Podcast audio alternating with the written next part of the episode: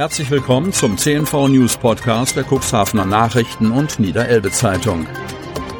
In einer täglichen Zusammenfassung erhalten Sie von Montag bis Samstag die wichtigsten Nachrichten in einem kompakten Format von sechs bis acht Minuten Länge. Am Mikrofon Dieter Büge. Freitag, 30. September 2022. Inzidenz liegt jetzt bei 333,2. Kreis Cuxhaven.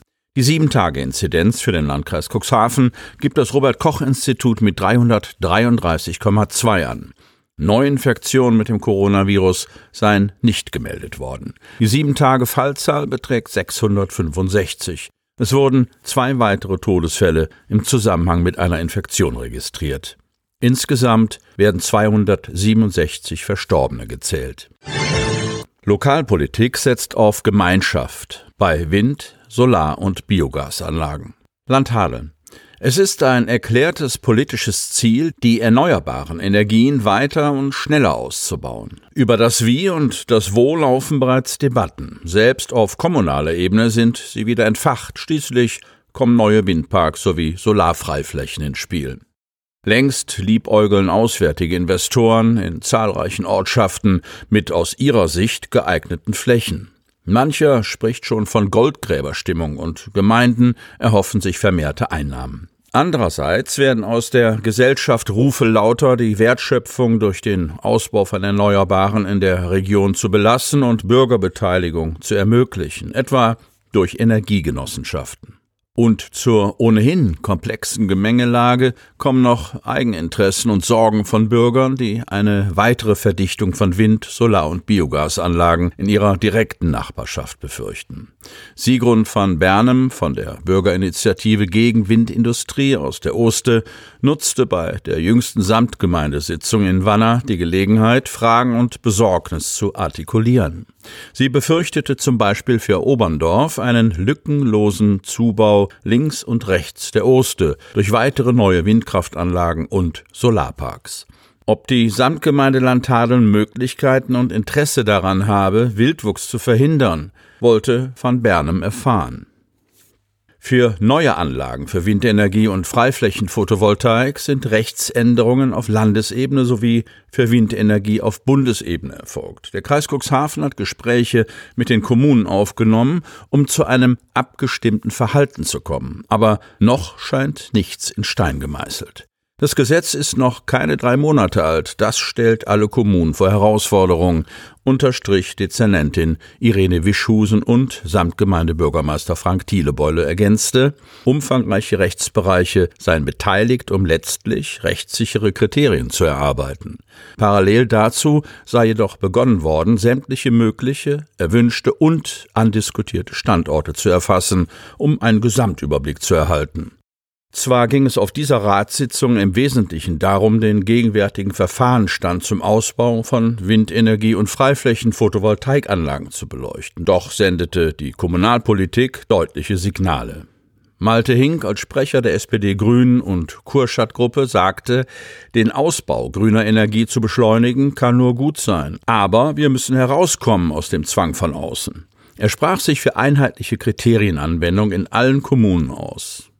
Peter von Spreckelsen machte ein Konglomerat an Eigeninteressen aus, besonders im Hinblick auf Investoren, die nur vermeintlich lukrativ für Gemeinden seien.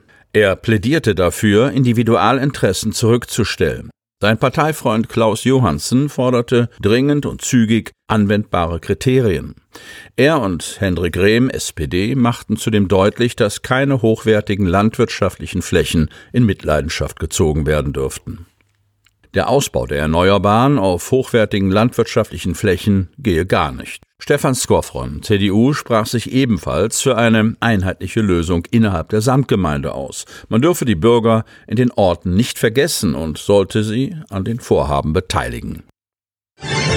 Mit gestohlener Karte Geld abgehoben. Hemmoor.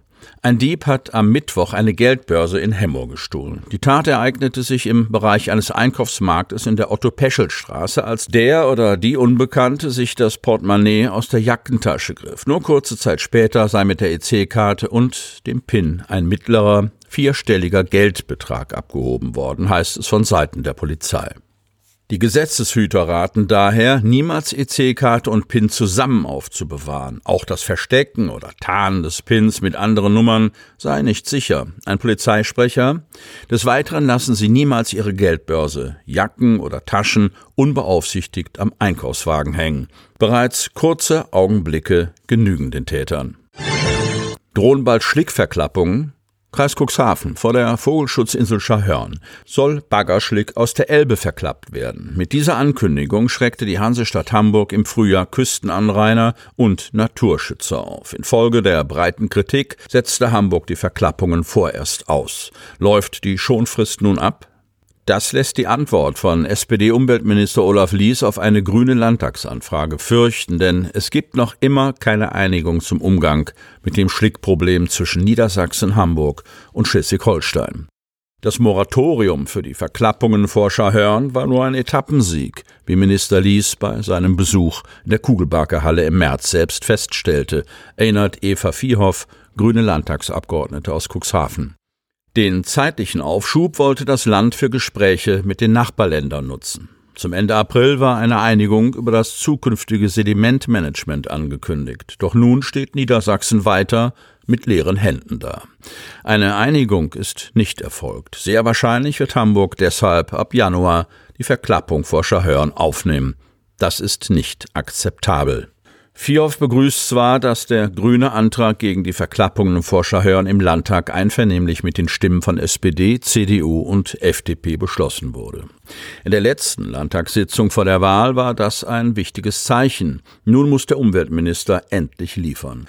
Nötigenfalls müsse Niedersachsen vor Gericht ziehen, um Schäden am Weltnaturerbe Wattenmeer durch die Verklappung von Elbschlick abzuwenden. Das Land Niedersachsen hat den Nachbarländern einen Lösungsvorschlag für den künftigen Umgang mit dem Elbschlick vorgelegt. Demnach soll Sediment aus dem Hamburger Hafen vorläufig in eine Tiefwasserrede im niedersächsischen Küstenmeer verbracht werden. Unbelastete Sedimente aus der Unterelbe sollen künftig entnommen und beispielsweise als Klei für den Deichbau genutzt werden. Eine Rückmeldung der Nachbarländer stehe dazu bislang aus.